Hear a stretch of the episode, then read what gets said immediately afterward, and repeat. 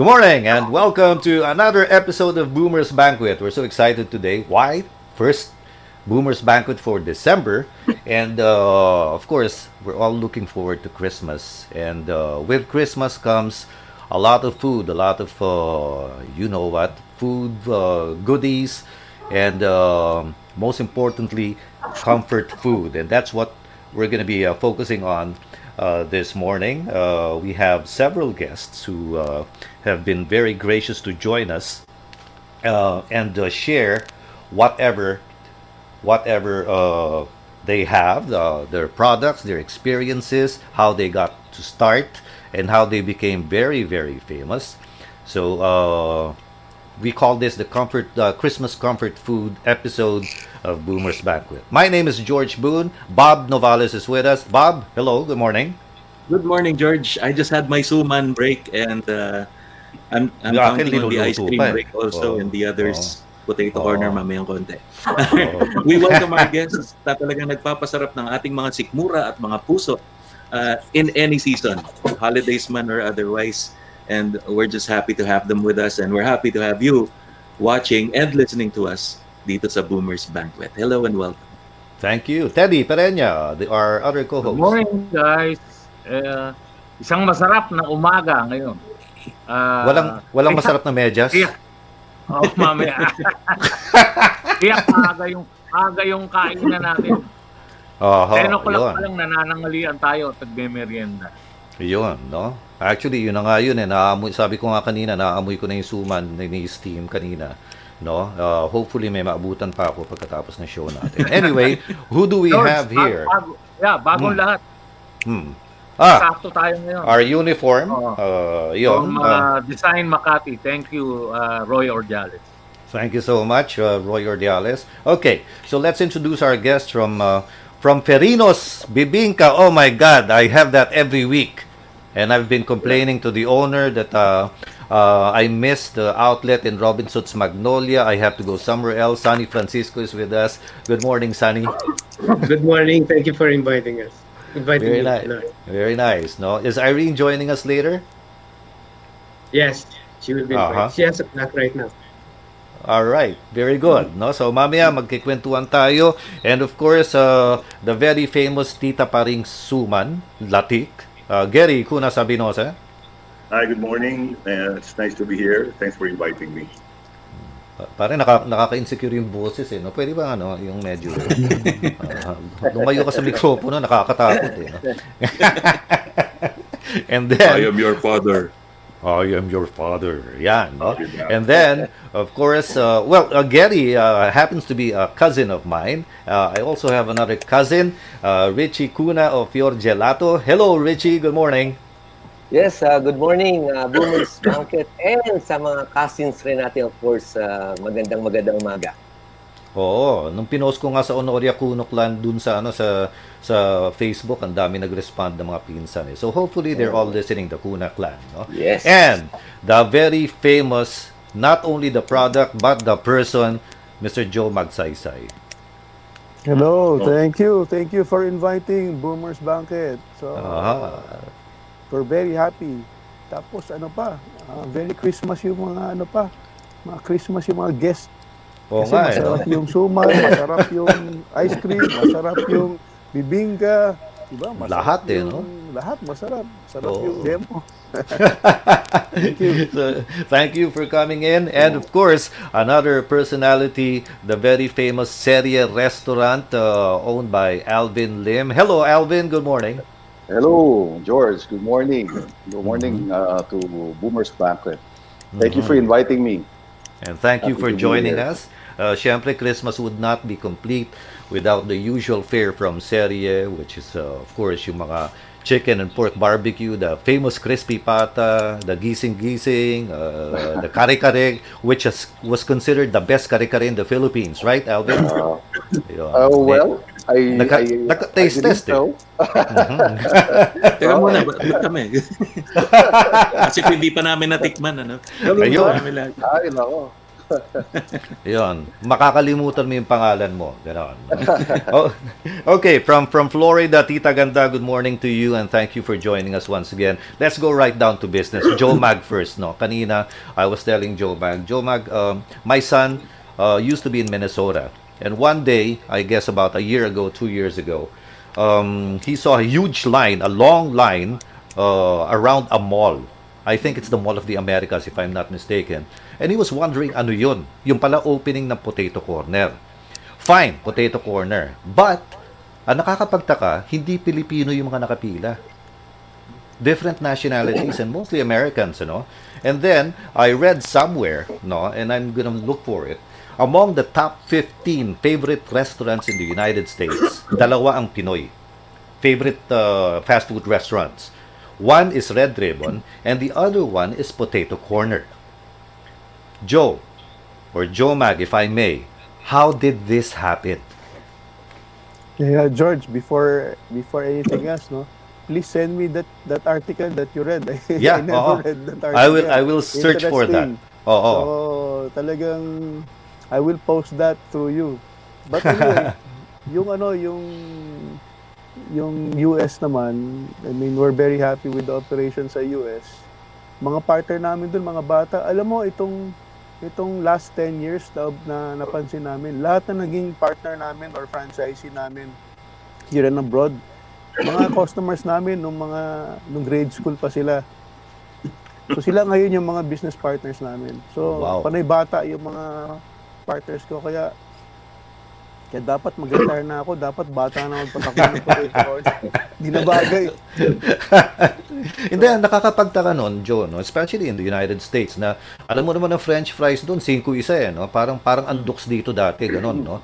But apparently, they ze- zeroed in on Potato Corner. I was just speaking to someone in Los Angeles this morning, and she was telling me, it's been a long time I haven't had Potato Corner. I, I- I think I need to get my fill today.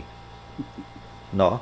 Sa LA yon, no? Yung it's surprising because ang dami-daming french fries, why potato corner? Uh, what was what's the, what do you think is the secret behind the success not only there but also here in the Philippines? Dito naging comfort food na ng mga bata ang potato corner. eh.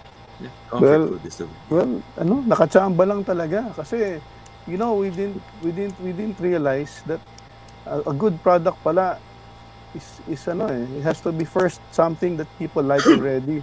Nakachamba kami dahil pasala, salamat syempre sa Jollibee, sa McDonald's, sa Burger King.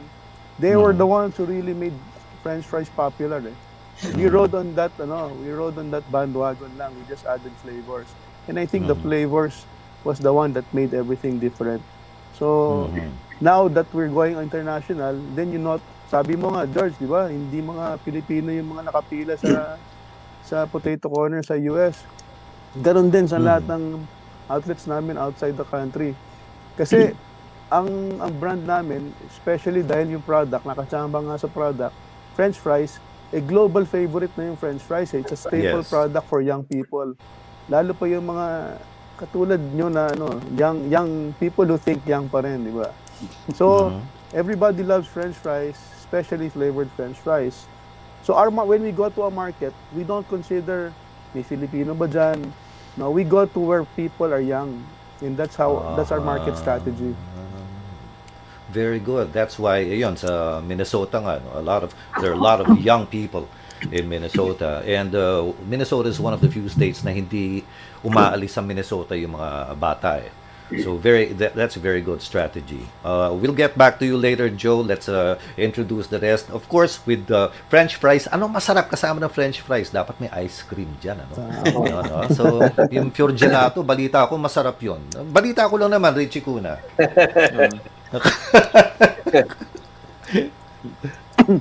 How did you come up with that? It's it's a very Italian the the name Fior Gelato. Alam mo yan, na George, nagsimula yan na mga 28 years ago, almost 3 decades na rin. No? Alam ni partner partner Gary yan kasi uh, yung sinimula namin, uh, we started with like an ice cream, local ice cream, no? yung Maynila ice cream.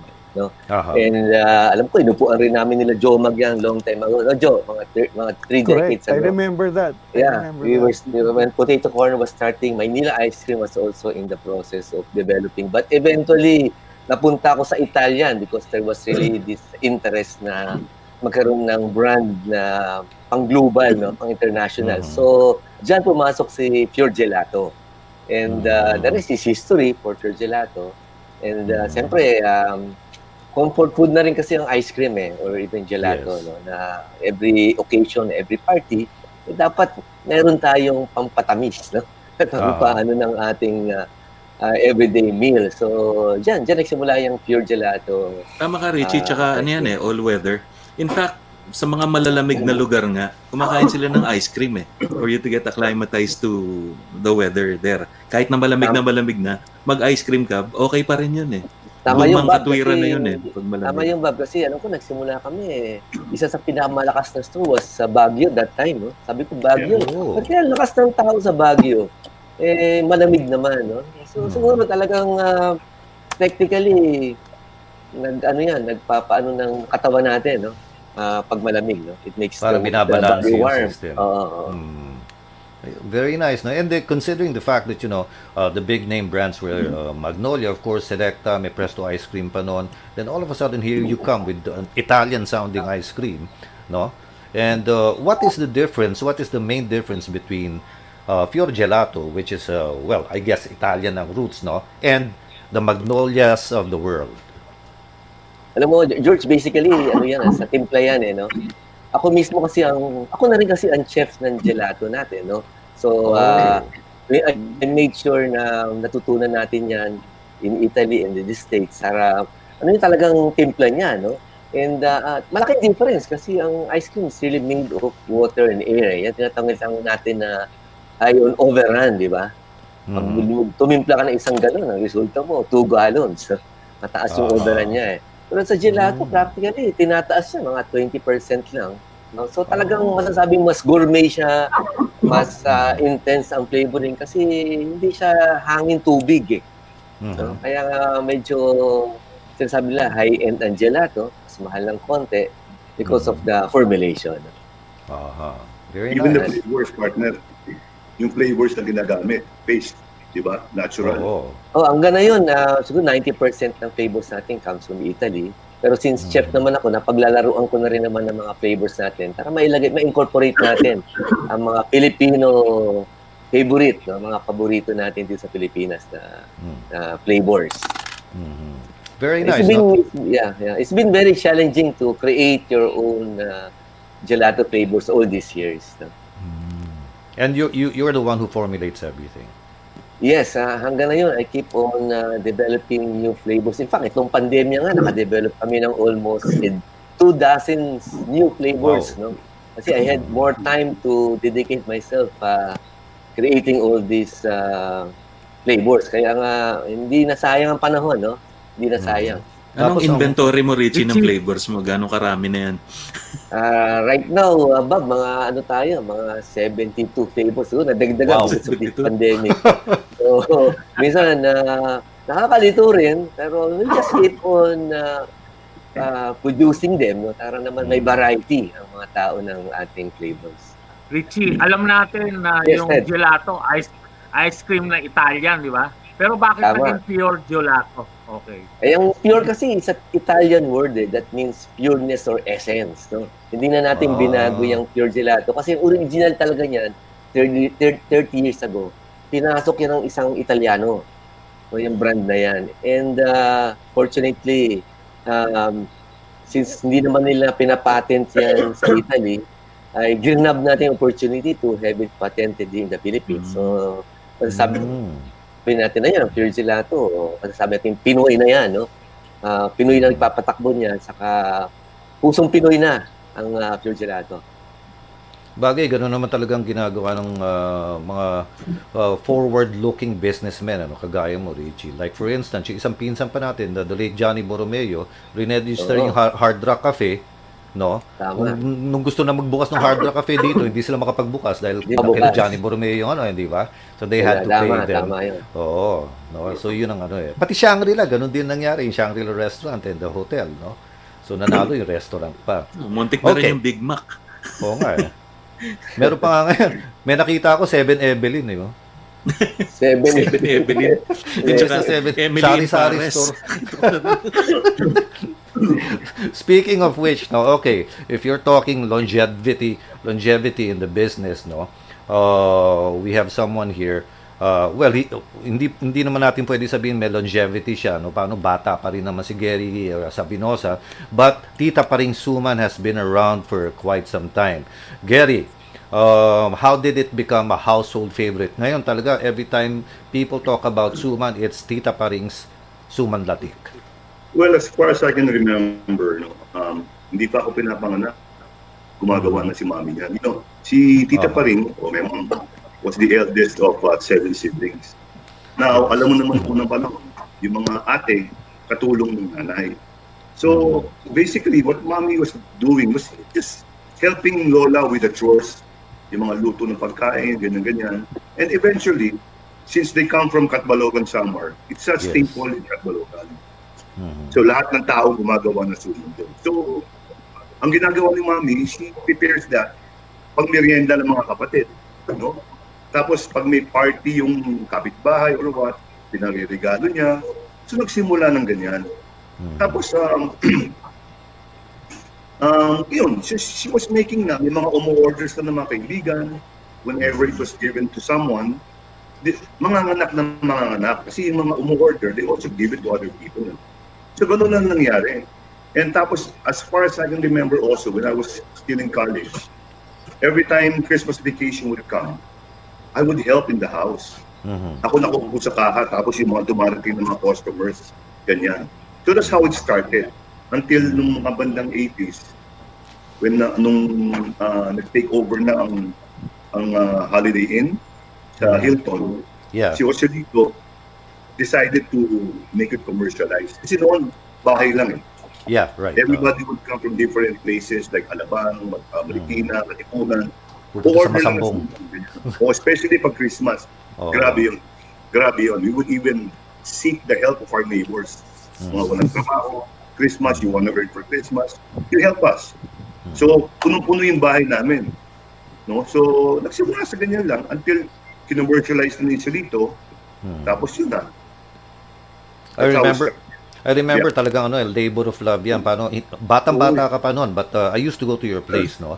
And uh, I could see, may, yung sa apoy ng kahoy yan, di ba?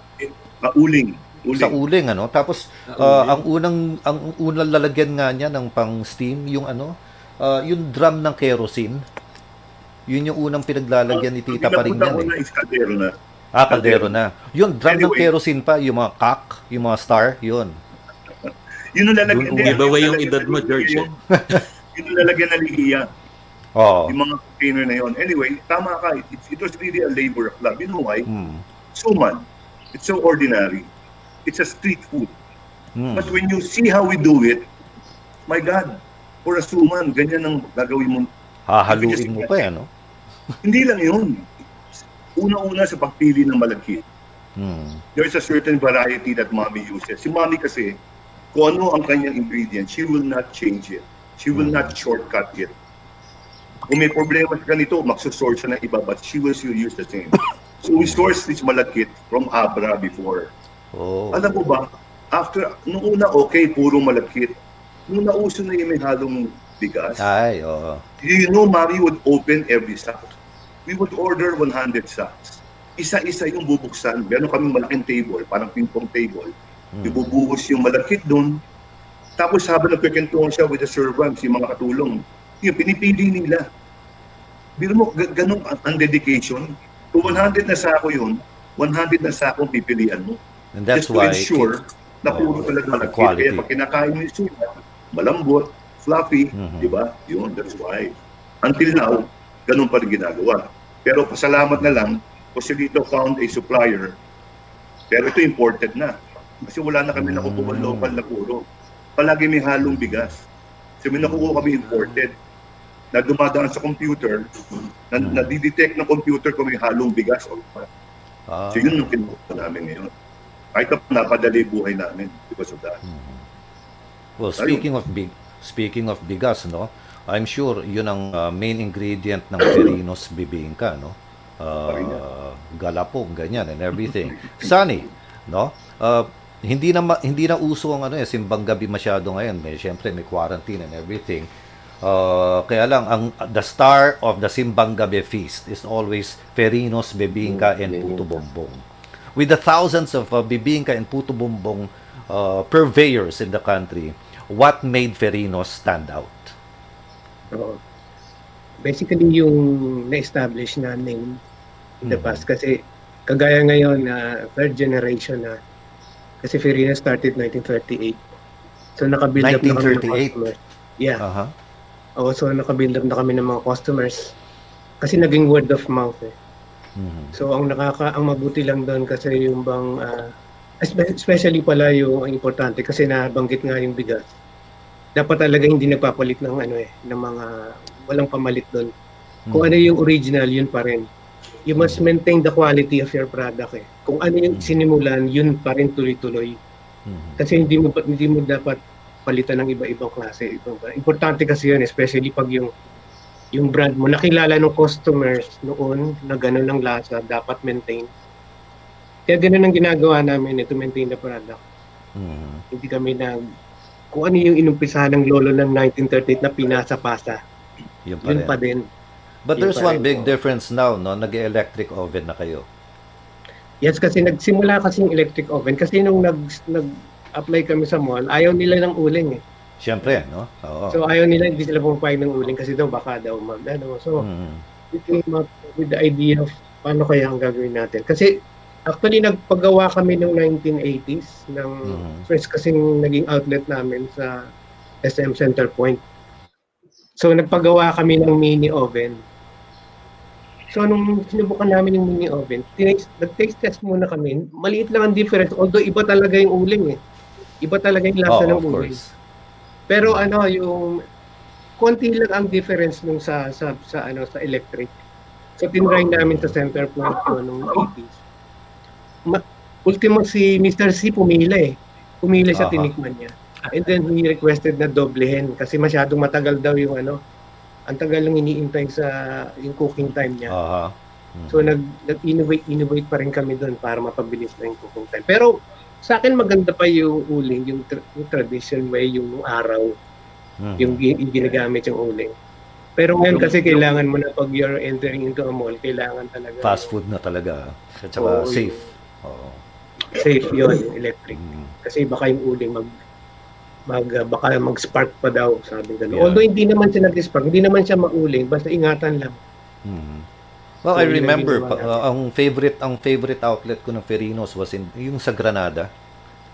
Ah, No? yes. Oo, sa Granada. No? Actually, Paano doon? Ka- kahit na nung oras ako pumunta doon, kahit na medyo inaantok na yung nagtitinda, mga 1 o'clock, 2 o'clock in the, in the morning, no?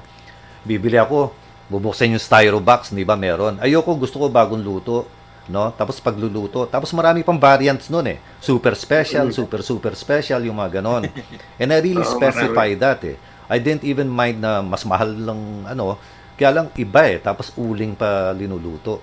So uh, those were my favorite years but uh, of course pahirapan na sa mall nga but uh, I used to uh, buy bibingka every week no fail yan until Robinson's Magnolia closed down sayang nga So eh. sana yung mga outlet nyo na mga mall, yan ang gumagamit ng electric oven. Pati ba yung mga outlet Yes. nyo na standalone, ganun din?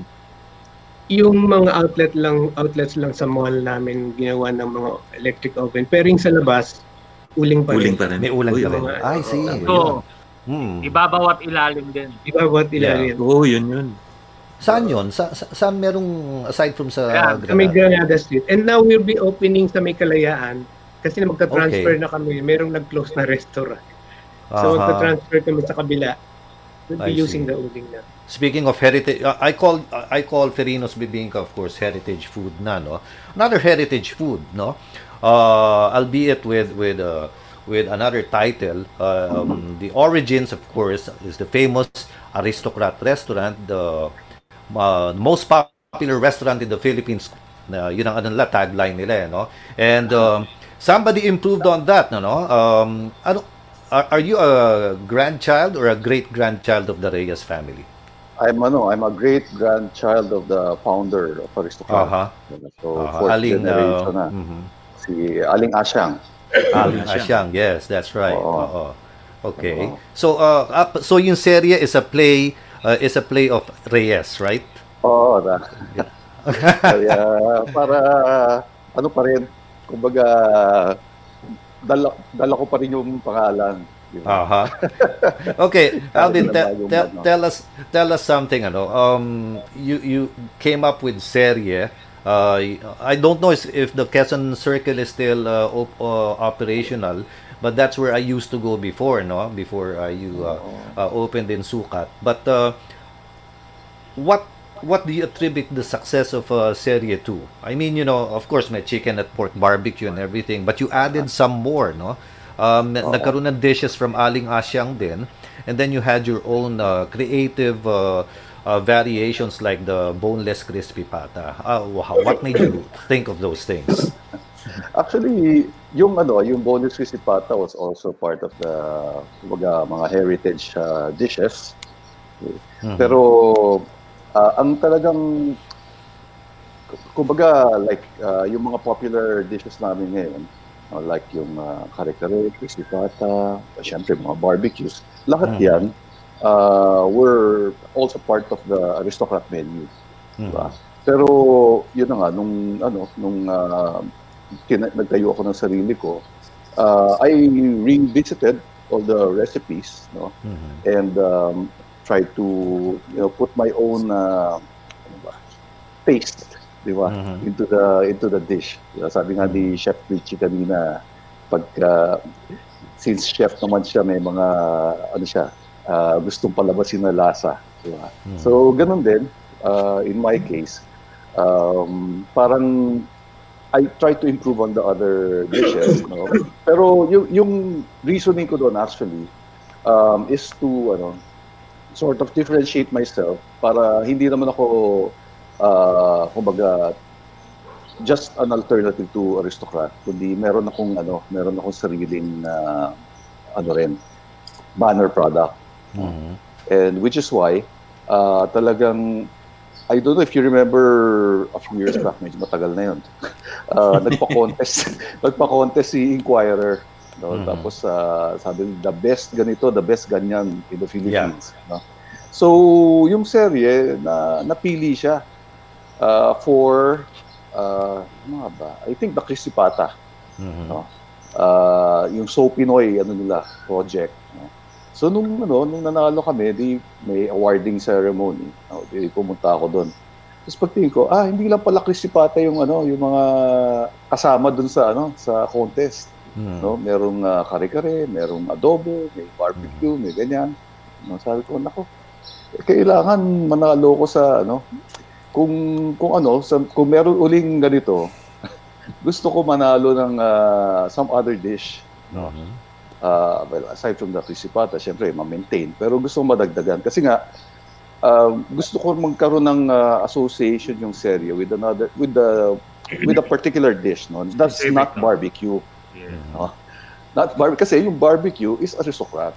Yeah. Oh. So parang uh, uh, pagka sinabi ko ano uh, I'm the best aristocrat, medyo imposible 'yon, di ba? Mhm. Kasi yung aristocrat will always be the best aristocrat. No? Pero I will be the best serye, sabi ko. Kaya, uh, and I don't want yun, the same association na yung barbecue and aristocrat. So sa akin, ang gusto ko, namili ako ng dish. Ano kaya ang ano, ano kaya ang dish na kailangan kong mag-zero in? Tapos nakita ko doon, ah, pagka-adobo, eh lahat ng tao, kayang-kayang gumawa ng adobo eh, sa abang araw-araw, yung pag-adobo ka. Mhm. Pag, uh, syempre, out yung barbecue dahil aristocrat na yun. yung, yung crispy pata, okay, nandyan. No? Pero, uh, again, hindi rin lahat ng tao, eh, tawag dyan, uh, kumakain ng crispy pata. Uh, Mm. Syempre, hindi siya halal, di ba? Oh. so, so, so, sabi ko, um, among the dishes na nandun, sige, uh, yung mahirap gawin, no, na mas gugustuhin na lang ng taong kainin sa inyo. Kaya nakita ko, ah, sige, kare-kare siguro. Mm. Ang magandang ano, magandang ah, targetin. Okay. Mhm. So, yun, eh, after that contest, tin in order ko lahat ng mga ano, finalist, yung Mhm. mga kare-kare nung ano, na nakasali doon, plus all the other popular kare-kares in town, no? Mhm. from the low end to the high end. Tapos sinabi ko, sige, how will I, ano, how will I beat all of these? Yan. So, uh, tumikim kami ng mga 20 na kare-kare ata, nasa isang lawis. Kaya kung gusto malaman kung ah, kung ano ang ah, mga qualities ng ano, kare-kare sa Pilipinas, baka natikman ko na lahat. And then we ca- I came out with ano, with uh, our own, which is actually uh, parang i- it's ano eh, parang uh, it's my wife who ano who contributed uh, much to Mhm. that kasi taga Batangas siya. Tapos yung lola nila, yeah, mahilig mag ano, slow cooking kumbaga, di ba? Yeah. Yung walang mga walang mga tawag dito, mga additives, walang Mm. mga shortcuts. Uh, Mm. So, sabi ko, sige, di yan ang gawin natin. No, yung the old style, old way, magigiling tayo ng bigas, di ba? magro-roast Mm. tayo ng peanuts. Peanuts. Sa, kaya, kaya para lahat ng ano, kumbaga lahat ng variables nung nung dish, kontrolado mo.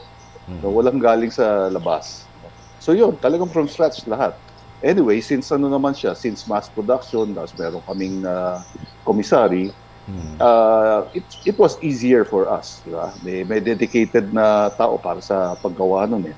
Unlike pag sa bahay ka, pag iisipin mo, gagawa ba ako ng kare-kare? Nako, hindi na. Baka, Matrabaho eh. ah, matrabaho. Ano? Unless ikaw yung lola nga, di ba? Yung nanay na gusto mag-serve para sa pamilya. Pero if you want, uh, sabi ko, hindi naman lahat ng tao ganyan eh. So, sa mga gusto magkare-kare uh, more regularly, edi, Mhm. bigay tayo ng option na medyo, hopefully, kalapit na nung lasa ng gawa ng lola nila. Mhm. Grabe. So, awa ng Diyos, nanalo. Oo. eh. Blind ta- taste test yun, di ba? Yung... Oo, oo, yung sa, sumali kami Inquirer. sa, hindi kami sumali. Ah, na, Napili pinili kami kayo. nung ano, nung sa Food. Wars Asia. Oo. Mhm. So, and uh, head to head kami with another ano establishment. Oo. Ah, kakatakot na kasi yun nga, blind taste test talaga. Oo. Eh, eh paano kung iba yung taste nung nagba-taste test? Eh. Alvin So- bukas pa yung ano, Alvin bukas pa yung sa QC Circle. yung sa QC, ay, ito nga maganda story yan dyan eh. Kasi yung sa QC Circle, aristocrat na siya uli. Ah, ganon. Kaya binigay ko sa ano, ah, pinasa ko na back to the, ano, back to the family. Ah, I Eh, see. Actually, ah, ako rin, parang, ah, ano ba, nag nag-ano ko eh, nag-career change eh. Mhm. No? So, ah, after several years, na-realize ko, ayoko pala mag-restaurant. ayoko magpatakbo. Ano? Kasi mabusisi eh. Talaga ubus yung oras mo pang bata, di ba? Eh, Mhm. hindi na tayo bata eh. Gaya nga sabi ni Joma, ganun. Ang hirap. Pero kasi, ah, grabe, yan ang nego, di ba, yung restaurant is a business na it's a combination of manufacturing and service. Mhm. So, kung ano yung hirap ng manufacturing at saka ng service, na doon, no? Unlike siguro, I, I suppose, yung uh, Pure Gelato is like a manufacturing concern. Yung service mo, very, ah, yung production lahat nasa ano na eh, nasa factory na eh. Pagdating doon sa outlet mismo, ano na lang, na lang. serving na lang, eh, scoop Serving and na lang. serve, scoop and serve. No? Wala nang nag-aantay ng ano, order, wala nang nag Pero parang retail outlet lang siya, yun, ah, parang RTW sort of. eh pero pagka restaurant, ano, nandun pa yung magluluto ka, di ba? Tapos, uh, naku, magkamali ka ng luto, patay.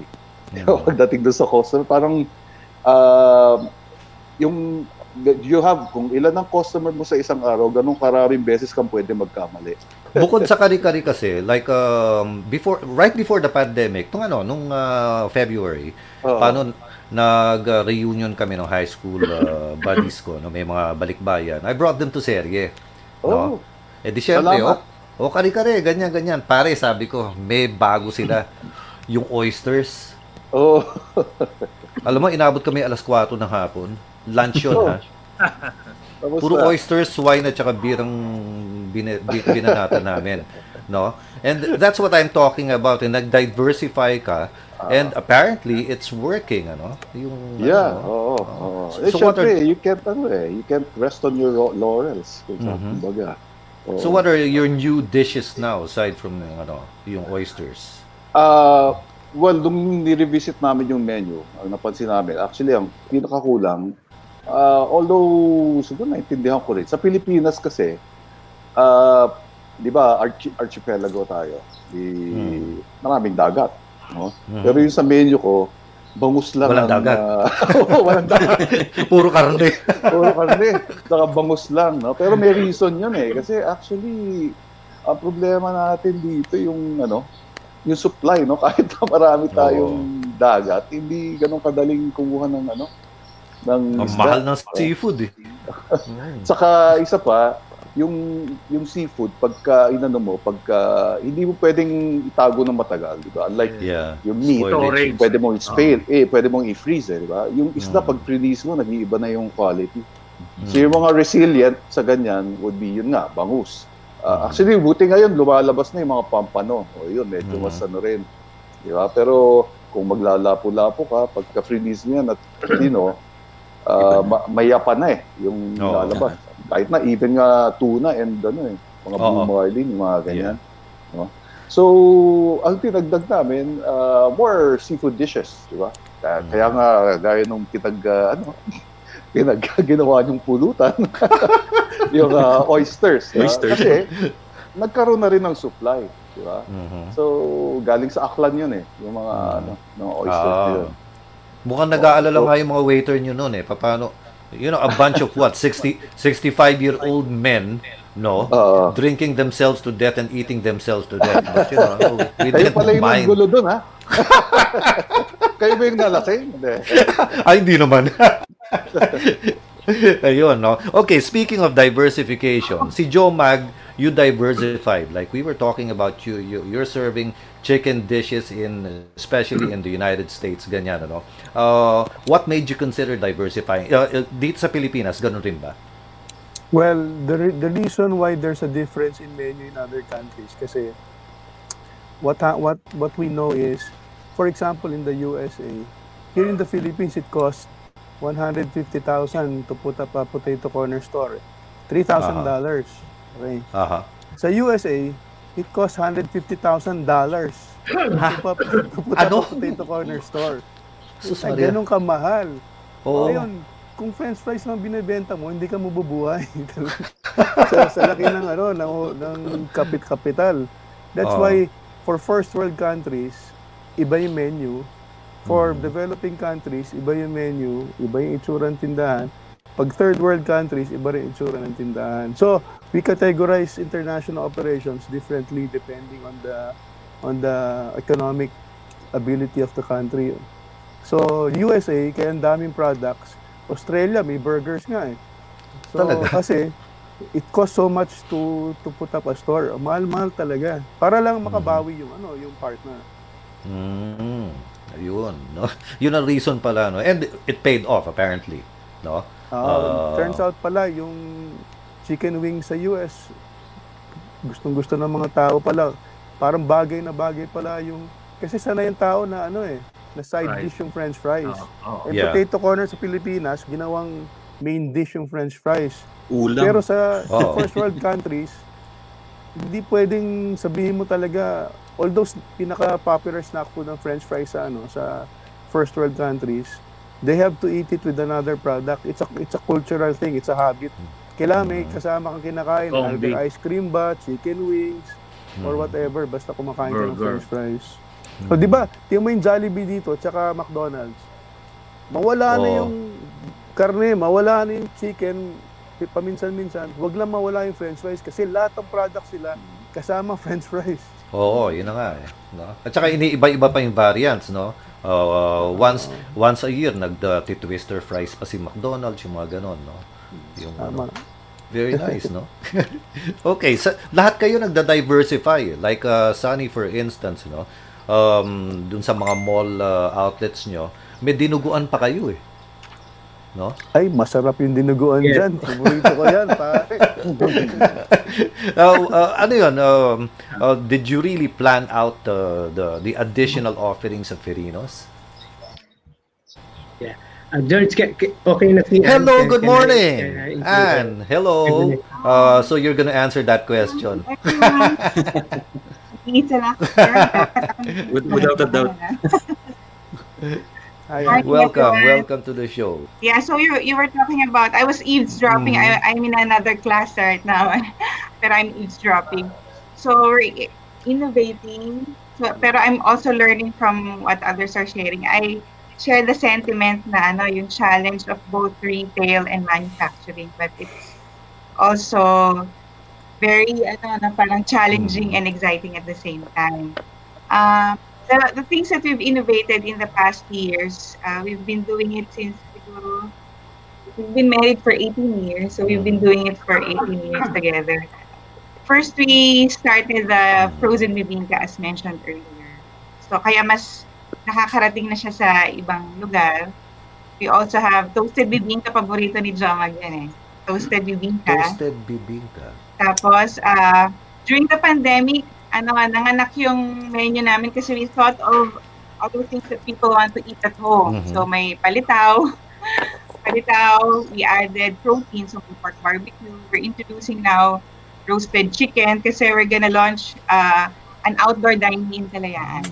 So, if you want to visit, we're gonna have an outdoor dining in Kalayaan. Tapos merong ano doon, yung bibingka na niluluto sa uling. Yun. So Mismo. you're all invited. We're gonna open on Tuesday. Tuesday na. Eh, punta, punta tayo doon lahat. Oh, Oo, uh, trip ano oras? tayo. 6.30 ng umaga? Pwede na ba? Ayan. Tapos yung timbang gabi. Pagka diretso kain na tayo. Very nice, no? So, uh, aside from, uh, okay, may dinuguan pa, no? Paano I saw that Yeah. yung dinuguan, no? And it's apparently a kasi favorite. ano, di ba Pilipino sanay na puto dinuguan. Yeah. Favorite namin ni- din ni Sunny kasi bibingka and dinuguan, it's much better. Kasi may asim, may tamis, may alat. It's really very good. Mm. It's highly recommended. You Very should try nice, it. no? Oo, Yeah. Isang Sir opening. Hi, Sir Jenny. we'll see you all. Oo, Yeah. no? Just invite us. We'll be there. Ewan ko sa iyo, basta kami inimbita na kami. Naman tayo lahat. si Richie, ganun din, ano, nag-diversify ka din, ano? Like, uh, aside from Fior Gelato, you have two other uh, business models. Uh, can you tell us all about that? Ano to, ah, yes, so through the years, ano rin tayo, no? Nag-diversify na rin tayo sa food pa rin kasi diyan naman tayo nasasanay mag-operate. eh. So, nabuo natin ang ah, DM Express Dumburi Mix mga 8 years ago. No, ito naman talagang ah, yung hilig natin sa Japanese ah, items, ah, food items, ay nilabas natin, no? So, siya yung typical na mga Japanese food, food ah, street food, no? Like ah, maki, yan, yung mga yakitori, mga gyoza, no? So, um, ginawa naman natin yan sa mga food cards, no? Yung mga typical Japanese setup, no? Then Ah. after that, tinuloy na rin natin yung ating Japanese milk tea kasi magkakambal yung dalawang yan eh. Kasama talaga sa plano yung dalawang yan years years back and uh, finally na-launch siya last year, no? Totoo, inabutan nga yan ng pandemic this year eh. Hindi siya talaga Mm. formally na-launch. Pero uh, since nag-operate siya last year, at least nagkaroon tayo ng konting uh, nakapag-take off, no? Uh, mid last year yan. So, tuloy-tuloy lang yan dalawang uh, Japanese items natin na pin-promote. And uh, hopefully, more to come, no? Inaalalayan lang natin because of what's the current situation natin right now. Sa, saan available yung Korean and Chinese? Doon din sa Pure Gelato? Uh, right now, hindi. Yan, yung mga Ah. yan, nasa, ano yan, nasa DM Express. Uh, Oh, ibang company to. Okay. Under lang yan sa Milken Group, pero ibang company yan. Ibang company yan. Mm. Dapat pala, And then si Ricky, ang pangalan ng company niya, United Nations Corporation. Oh, Oh, yeah. United Nations. Eh, Oo, eh, mana lang tayo kay partner Joe. Joe Mag, yan ang ating Parang. Benetton. Napansin ko yung mga kapartners mo doon sa Milk Tea. Mga kapwa mo na entrepreneurs, di ba? May sarili-sarili na silang ah, brands. Ah, Oo, oo, sila ano yan, ang partners natin sa Kurimi, mga dating kaibigan rin natin, mga chung siblings, no?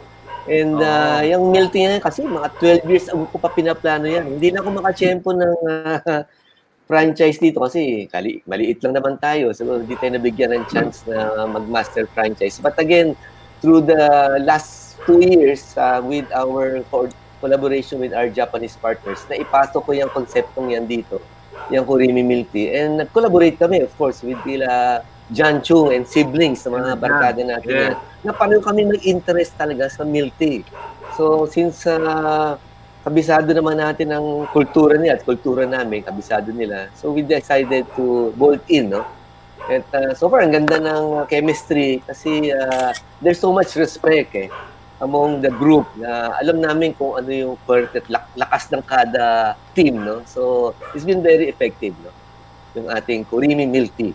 What about you, Gary? Ang daming ang daming produkto na may kurukod, may may palitaw ka rin yata, di ba? Kulang na lang chicharon at saka ano eh, no? Ah, Hindi ko yeah, um, kurukod. since since since um galing Katbalogan yung suman, yung suman latik natin. Si Mami sinama na rin niya yung kurukod. Mhm. It's a it's an elongated suman mixed with uh, gata and sugar. It's ki- it's kind of sweet a little, no? Tapos elongated yun. Tapos aside from that, we also have this um kamoting kahoy, which we call irait. Irait ang tawag doon. Yeah. So these are the basic na meron. Ah, in fact, yung irait, lately, binalik ko.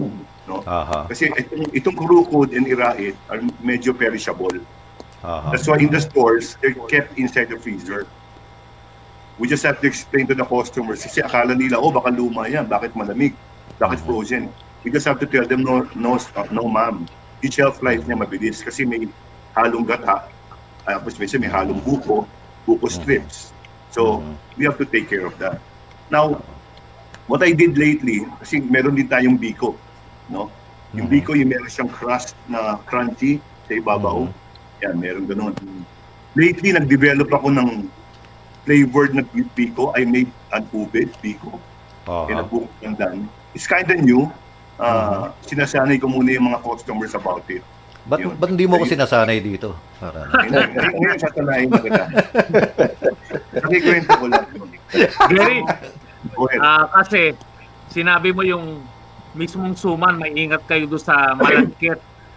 Yes. Ngayon, ah, yung latik naman, paano nyo piniprepara yon? Anong ah, Pare. kaibahan ng latik ninyo? Pero bago mo sagutin, pare, Gary, bago mo sagutin, magpapasalamat lang kami sa pinadala nyong uh, You're sample. Oo. box. You're welcome. You're welcome.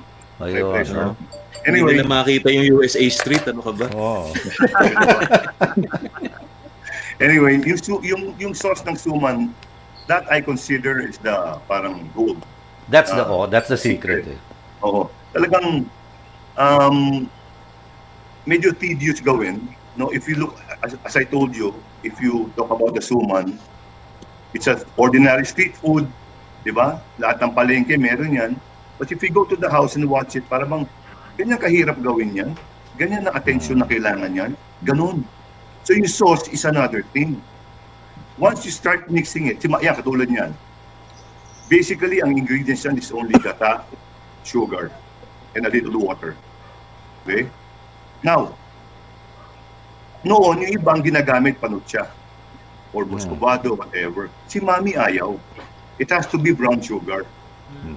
Kahit na tumaas ang presyo ng asukal na brown, she will stick to that.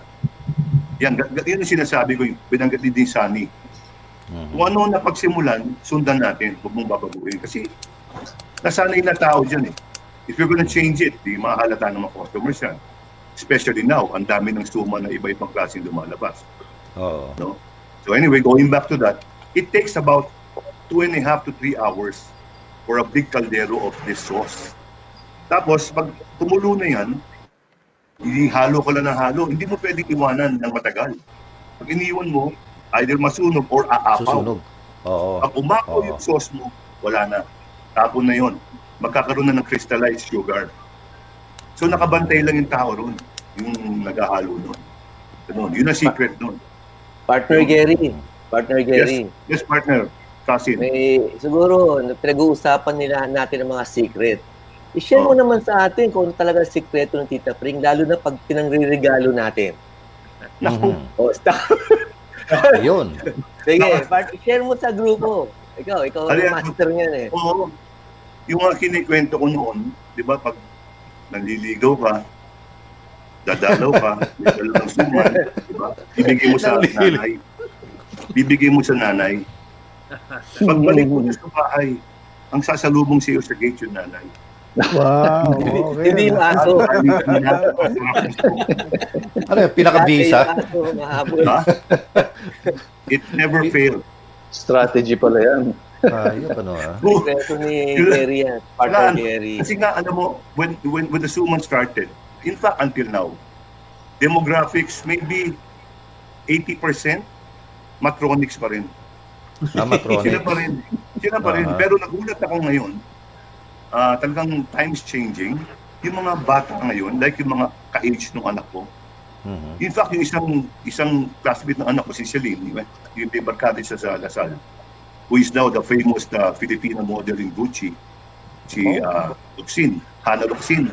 Mhm. Nagulat siya nung nalaman niya si Sidin ang may-ari ng suman. Sabi, hindi no, Sidin, I take the jeep, I go to Green Hills and I eat your suman. Gulat na gulat siya, ganun. Kaya, pati pa isang classmate ng anak ko, si Gerard. Recess time, nilabas niya yung kanyang lunchbox. Pinakita niya yung suman. So, hindi siya umimik. Pinabayaan niya, kumain yung bata, yung classmate. So, sabi niya, what's that? Sabi nung classmate, this is the best suman. Sabi niya ganun. This is so good. You should try this. Ganyan, ganyan. Yung after eating, sinabi ng anak ko, do you know we own that? That's my lola's. Hmm. We, kumano din yung classmate niya. oh, sige, you bring suman to me tomorrow. O, di, di ka na ganyan suman na bukas para maniwala. Sir Gary, iti-text ko yung address namin. Sasabihin naman lang namin sa'yo, Jenny, Gary. Gary. Basta may kapalit na bibingka, walang problema sa akin. Ayun. No? Tabo na bongbong. Boomers Banquet.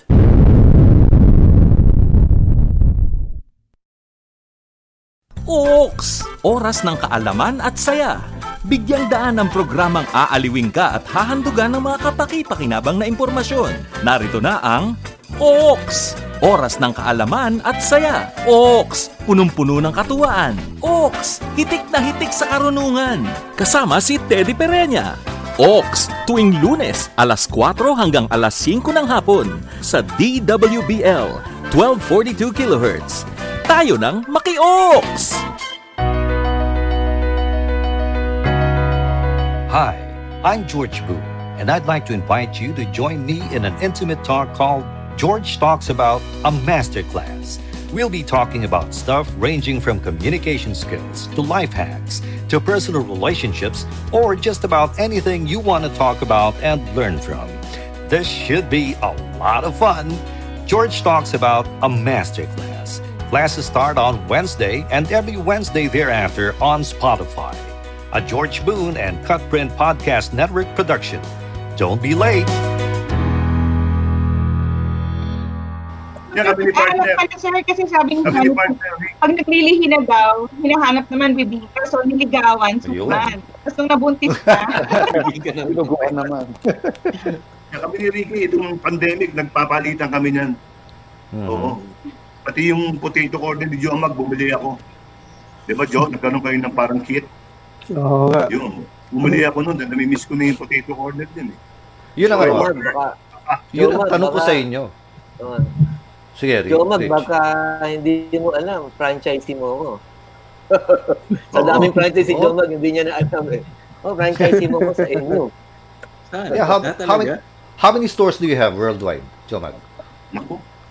1,400. Shit, talaga, a- ano? Grabe, grabe, grabe. Grabe. More than a thousand? Wow. Sa lahat ng corners.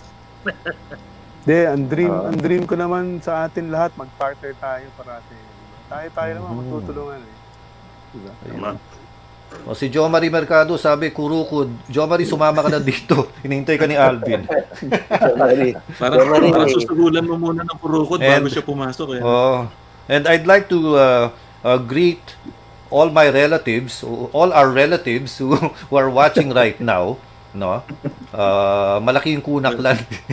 Family is love. Oo, family is love, according And to speaking of the pamilya, ABS-CBN. Joe, uh, open thank you na rin kay Enchong D na nagpadala sa amin ng mga kit ng Potato Corner. Franchisee niya yata siya. Enchong D. ano, ah. Ano yung kit? Yan. Yung ano, yun. fries, tsaka may mix. Kaya ano, papadala niya. Ah, Do it yourself. Yeah, do it yourself. ano, ah. Oh. Enjoy na enjoy ako. yun. In fact, magandang Christmas gift yun. No? Aha. Well, in fact, Ako- maraming magandang Christmas gift dito sa Yun mga nga eh. Actually, ako may ihawan ako na ano na uling baka sakaling yung Ferinos bibingka eh pwede. Ano, well, Pat. all, all noted. George, George, all niyo yung ano, chicken teriyaki ni Ricky. Chicken Oh. chi- chicken teriyaki. Meron din. Oo. I-type mo lang. Type ano, mo lang. Yun. Ako, palagi ako may Type lang natin. Pag walang Kompleto na pala Type yung yan. natin. Oo. Subukan niyo yung kanyang ano, chicken teriyaki and uh, gyoza. Aha. Okay yun, Ano yan? okay yun. Ricky, may, may dine-in ka ba or it's all uh, to go? Right now, sarado mga dine-in natin because of the situation. Aha. So, mostly, Mhm. to go siya. May mga ibang counter type kiosk type bukas. Pero yung mga restaurant, sarado yan. May tanong ako sa Francisco Copol. Yung bibingka nyo ba, meron na rin kayong flavored bibingka? Ah, ano, before nag-introduce kami, kaya lang sabi nga ni Sir Gary, mga, eh, eh, hindi ko alam yung term na matronics. Kaya namin, yung audience namin is more of gusto nila yung classic day. So, Yeah, yeah. that's how we discovered more about our audience, yung aming, aming mga loyal customers. Gusto nila yung classic taste. Ang pinaglalaroan na lang namin ngayon yung topping. So, Yeah. queso Oh, topping. puti, salted egg, ganyan. Tapos yung size, merong customized size na mas maliit. Pero yung flavored, ang ginawa namin, actually, may project kami ni Sir Richie eh. Ah, ano to? Hinalo namin ice yung cream? bibingka sa ice cream. Ayun, tama. Tama. Oh. Lamod. Good. Bibingka alam mo. Kaya aming Bibingka BNG, la mode ah. Ah, yun. And gelato. Inabutan. Inabutan niya ng Mm, wow. pandemic. Oo. Oo, so Oo. but, but it's in the work for young, Ah. younger people. And it, Sir Richie, di ba sobrang sarap? Yung bibingka and gelato. Dapat matikman din namin. Kaya nga. Sa Tuesday. Sa Tuesday yan? Sa Tuesday. Maganda pala nag-fusion yung mga produkto Oo, ninyo, oh, di ba? Oh, tama. Oh, ito, pati yung there's ano, a- pati yung entrepreneurial consultation. Ma, man yan, nga eh. eh. Malaking There's a bagay message yan eh. from Tita Ganda. yan. There's a message from Tita Ganda from Florida. No? Very true, Gina Cordero. Kaya, kaya nga nilista ko na lahat ng food items that are being discussed para siguradong I'll vi- visit each place pag uwi ko ulit sa Pinas. George, sasamahan mo kami. Ha? Okay. Or else. Of course. No? O, or else yun. No? Ayun. Pwede ba kaya lang- magtanong kay, Ah. ano, sorry. Pwede magtanong kay, ano, kay Richie? Yes. May, ba- may bayad ba magtanong? Wala. Sino yun? Si Alvin. Oo, hindi. Meron bang, ano ba? May delivery ba? Ay, si Alvin. For, yun nga, kung right now, ang ng ginawa namin sa Pure Gelato, sa, since wala time, since most of the scooping stations, nasa eskwela, nasa small, um, ngayon nag-introduce kami ng pints. So pwede na, nakakapag-deliver na Ah. na Oh, may through pint na. pints. No? Okay. Anywhere. Anywhere Uy. in Metro Manila yan. Oo. Hmm. Mas maganda yan kasi mas maraming flavors matitikman na yan eh.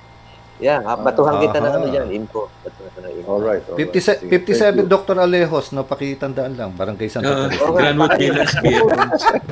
Eh, pakipost na natin yung mga address natin. So, address, yan. Nag- Nag-type na ako sa chat room natin. Ayan. Galing ko. Post address tayo, post address. Ah, Yun ang ano, no? Yun ang mga...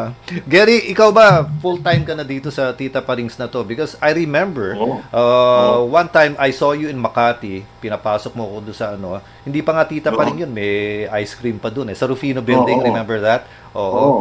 Yung, yung that time, I was still with Ricky. Remember? Oo, right, right. So, Oo. Sa Gelato Cafe Outlet. Yun. Mhm. Sa May Mhm. Rufino. Yeah. Tapos eh, when, uh, with the untimely death of my brother, Mhm. uh, I was, ano, ano, ako na nag-take over. Yun. Mhm. And Yeah, but, yeah, yun. napansin ko sa inyo, para kayong sindikato eh. Si Jomag, si Ricky, ikaw, Gary. Di ba? Paano nag-umpisa tumapyang? si, si Richie ang pinuno ng sindikato na yan. paano nag-umpisa, paano nag-umpisa tumapyang to? Kwento naman. Uh, Jomag, uh, Gary, ano kami? Mga ano tayo nyo? 28 years ago? Oo, yun. We're together, oh, sama-sama. May tawag kaming ano eh, parang five brothers, no? Ah, kasama dyan Oo. si George, Winnicky, saka si uh, Junji. Naalala si Junji, di ba? Number Junji. five din, oh, mga ano yan. Yeah, yeah, mga, yeah. mga kala mo binata. Yan, yan ang term doon. Kala mo binata. Ay, binata pala kayo. Yan, yung limang yan. Si Jomag, si Jomag, ang daming negosyo niyan noon. Grabe yan. Nagugulat din lang ako, biglang ikwento sa akin, may ganito siya, may ganyan. Pati nga gawa ng ataul, meron dati yan. Medyo, Grabe. Para Seryoso? sa mga para sa mga kaaway ko, yan ang regalo ko eh. Para hindi na sila gumastos. Richie, yung bang Wala pangamba. gelato, meron ng meron kayong ah, sugar-free na flavor. Parang hirap yata. ano, Pistachio, ah, strawberry, and ah, Okay. may isa pang flavor. Alimutan ko na. So, bakit? Ano ba, Ted? Ano ka na ba? Ah. Ayon, Tingnan ka Meron na ako. Meron na. Me, Ha? Medya na ako, Alam- medya. Ang alam, Media. oh, alam ko, mat, oh, oh, alam ko matagal ka ng very sweet, pero hindi ko alam may ayon sugar ka pala. Alvin, ba- bala mo na ba mag, mag ano ng dessert na pure gelato sa ano sa serye? Ah, pagka nagbukas kami ulit. Maaari. Oh, Yan oh. mga alagang aristocrat kami, mga alagang aristocrat. tayo nga eh. Aristocrat boys. Mukhang, oh, mukhang matagal pa tong pandemic eh. Mahirap eh. eh ang ang uh, profile din kasi ng customer ko, gaya nga ng uh, Perinos din and everybody, eh, yung uh, medyo mature audience, kumbaga. Di ba? Eh lahat tayo, Matro matronics. eh. lahat tayo nasa high risk ano. so, Tsaka, ano, Alvin, eh, pamilya. eh. Diba? So, Oo. hindi mo nga mailabas yung mga bata ngayon eh. Oo, oo. kaya hirap. Oo. Hindi, pero meron kayong, meron kayo dati na counter for take out. Merong mga Mm. cookies. Di ba? Oo, oo, oo. Meron sa store. Actually, yung wife ko kasi may nagtayo ng business na Mm. bakery. Oh, Ayun. tingnan sa uh, Instagram, Manila Bake. Yan ang Ah, Manila Bake? Manila Bake. Yan ang Okay. uh, oh, Manila Bake. So, yun yung business. Ah, yeah, yan ang pamasko. Yan ang yan ang uh, bukas na negosyo ko ngayon. Ang bukas see. negosyo namin.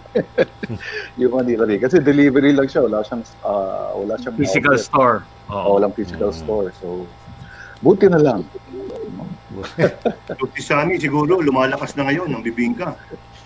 Oo, Oo. grabe. I can imagine. No? Pwede, Simbang tanongin gabi ko, na. no? Sana yan, ah, tanongin ko, pwede ba akong mag-made to order? Like for instance, kagaya yung sinasabi ko yung sa Granada, yung may super super special kayo nun eh.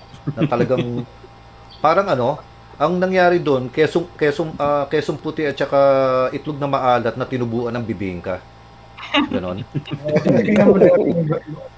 Lamangan sa maraming hug. type noon, yung time na yun, yung 80s yun.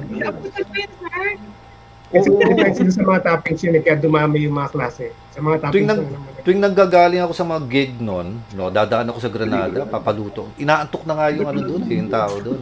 And ang hindi ko makakalimutan yung butter nyo, anchor yun eh, no? Yung linalagay nyo doon eh. Talagang you don't scrimp on your butter. No? Anong oras sa madaling araw yun? Mga Mga two, 2 na one or two. Yeah. Awan. Ayun. Kaya nga disappointed ako ngayon. Uh, sometimes after band practice, dun, dumadaan ako. Sarado na. Oo. Hindi na Hanggang kagaya dati. sila ngayon eh. Kasi Hindi kagaya dati dahil mahirap pa mag yung makauwi yung mga staff. Pero ngayong Ah. Christmas siguro we'll find a way paano i-extend. Aha. Meron pa kayo sa West Triangle dati eh, remember? Sa West near West Avenue. Tapat ng ano, Kowloon. Katapat, yeah, tapat ng Kowloon. See? I remember all the Ferinos, talagang paborito. Nililigawan pa ako ni Sunny nun eh. Wow. Yeah. Wala mang, wala mang suman ng dala ni Sunny. Oo. Opo, tita pa rin kasi favorite ko yun. Kaya nakapasok sa gate ang nagbukas yung nanay. Hindi yung aso. Hindi raso. well, Joe, Joe Mag, uh, dun sa mga branches mo, the more than 1,000 branches, um, are there still company-owned branches o lahat yung franchises na? Uh, 20% ano, company owned. So, talagang nakakatulong talaga yung franchises Mhm. katulad din na yan. Na Ricky, Titsy. Gary, lahat, lahat kayo, Ah. lahat kayo, partner. Ah. Dapat partner tayo lahat. Kaya ako, magka-franchise talaga ako ng ano. Mhm. Alam mo, the next thing I'll do is because all of you are helping, no? I'm helping Potato Corner. It's my turn naman to help you all. I'll franchise You. naman your Galing. brands. Galing. Yeah, Alvin, Mhm. Galing. Oh, franchise, franchise. Oh, Alvin, oh, pwede Sure. Tulungan natin yung ano mo, yung Sige. business mo, franchise na natin Oh. rin yan. oh. Para lahat Yung, bu- tayo. yung tulungan. Boomers Banquet kaya pwede pa-franchise to? Oo nga, paano yun? Kayang-kaya ni Ani franchise yan. Ah, pag-isipan natin ng sistema. Sayang nga yung sa ano eh, yung serye sa Paranaque, sa sukat nga.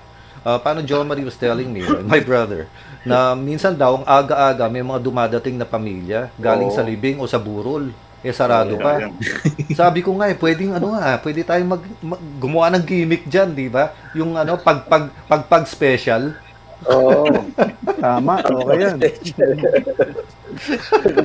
Sakto yun eh, pagkagaling ng dalaw. Oo, tatawid lang Pag- yun. Ah, Oo, sayang kasi eh. Loyola na, Manila Uy, Memorial oo. Park pa eh. di ba? George, magandang brand yun ah. Oo, pag, pag special. Hindi kami makaka-relate. Kami mga young ones. Hindi ka ba sinasabihan ng mga matanda na magpagpag ka muna pag dumalo? Oo. Ganun yun. Are you opening sa Sari, are you opening this ano uh, uh, Noche Buena, ah, Noche Buena tuloy sa Simbang Gabi? Simbang Starting, gabi. oh, December 15th? Yes, so mag-open kami.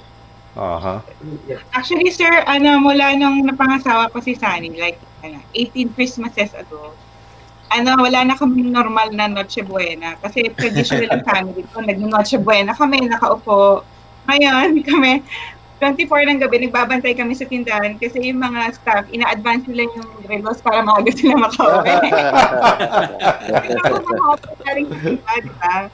Kasi namin, batch-batch yan. So, nakapila yan. So, so wala kaming normal na Noche Buena kasi yung mga tao, they want their to want to buy something for their Noche Buena. So, Mhm. ang bakasyon namin after the peak season, after Christmas, after New Year, Small price to pay for people's happiness. Ano? Oo, yun na nga. eh? Talaga naman. Eh, kaya nga naging legacy na yung mga ano eh, no? Like, uh, ay, wala, nawala si Alvin. Mamaya may tatanungin ako about the boneless uh, crispy pata, eh, no? Uh, Okay, Yun na. Ayun ayun. Oh, pumasok lang yung anak ko, sorry. Uso kasi yung mga uso kasi yung mga boneless bangus yung mga ganyan ano. Paano Hmm. paano paano mo dinidebone yung crispy pata? Ay, di dahan-dahan.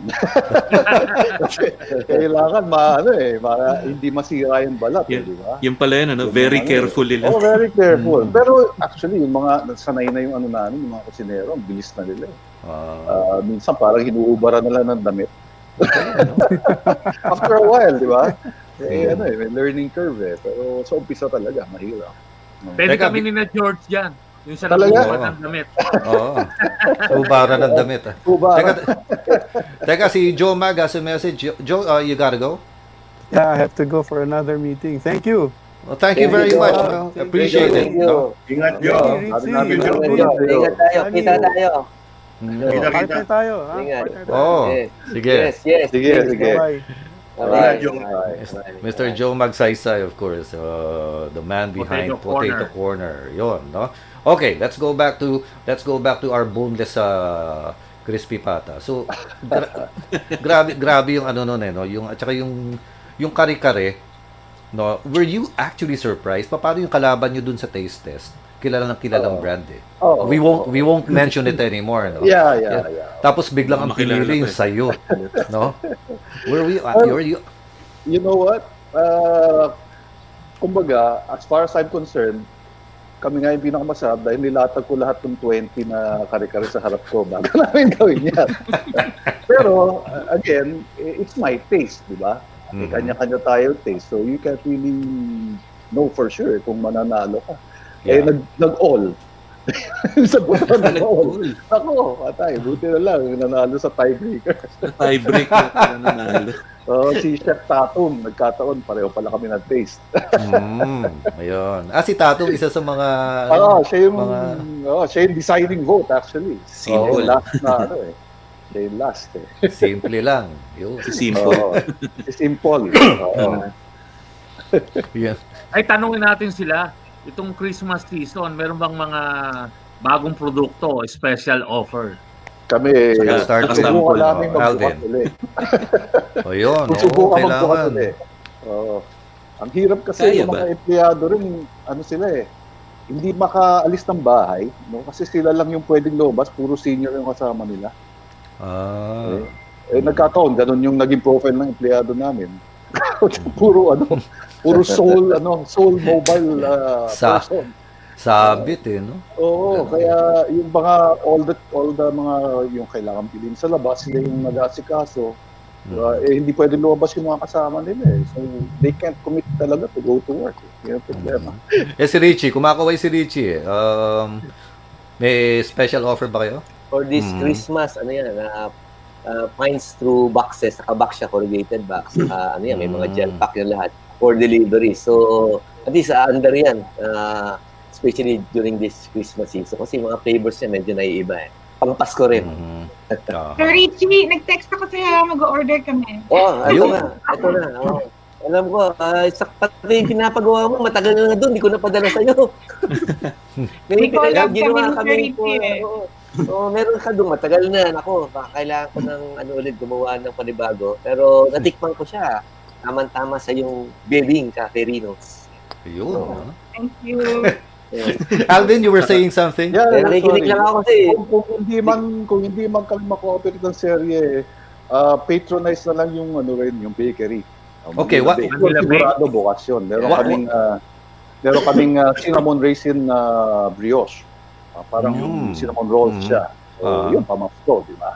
Yun. Where's that where's that located? Manila Bake. Well, Wala, we don't have a physical Online. store, but you can check us in, out in Facebook, Sa and, Facebook. Mani- and, and Instagram. Manila Bake. Okay. Oo. Very good. Facebook and Manila Instagram. Bake. Yeah, Manila Bake. Gary, ikaw, tahimik ka. Ah, may special offer ka ba sa bahay namin na this Christmas? Wala akong maano kundi yung same quality, soft, fluffy suman. And uh, uh, Like for this. Christmas, for this Christmas, I came up with this Christmas box. Ayun, yan ba? yun. Ayun. Bagay na bagay pang regalo, no? Uh, Oo. Christmas box. Ilan ang kaya niyan? Ilan naman? Anim yan, Six, di ba? six pieces to. Oo. Ganyan yung natanggap namin, Gary. Oo. Yung Huwag ko maingay, Ted, para padalan tayo. naman, yan naman ano kayo, yan naman ano. Hindi kasi pinadaan kay, pinadaan kay George eh. Baka kalahati na lang laman. Anyway, uh, I just uh, received a call from my franchisee last night. Don't to watch sa box. Yes, Kasi yes. dinisplay niya sa store niya, may dumaan na babae, syempre matronic, no? May dumaan na babae. Nakita yung box niya, sabi niya, wow, you have a beautiful box. What's that? Ah, this is our Christmas box. Oh yeah, tama-tama. Sige, I'll order 20 boxes tomorrow. Wow. Wow. Because of the box lang, natuwa Yes. sa box. Diba?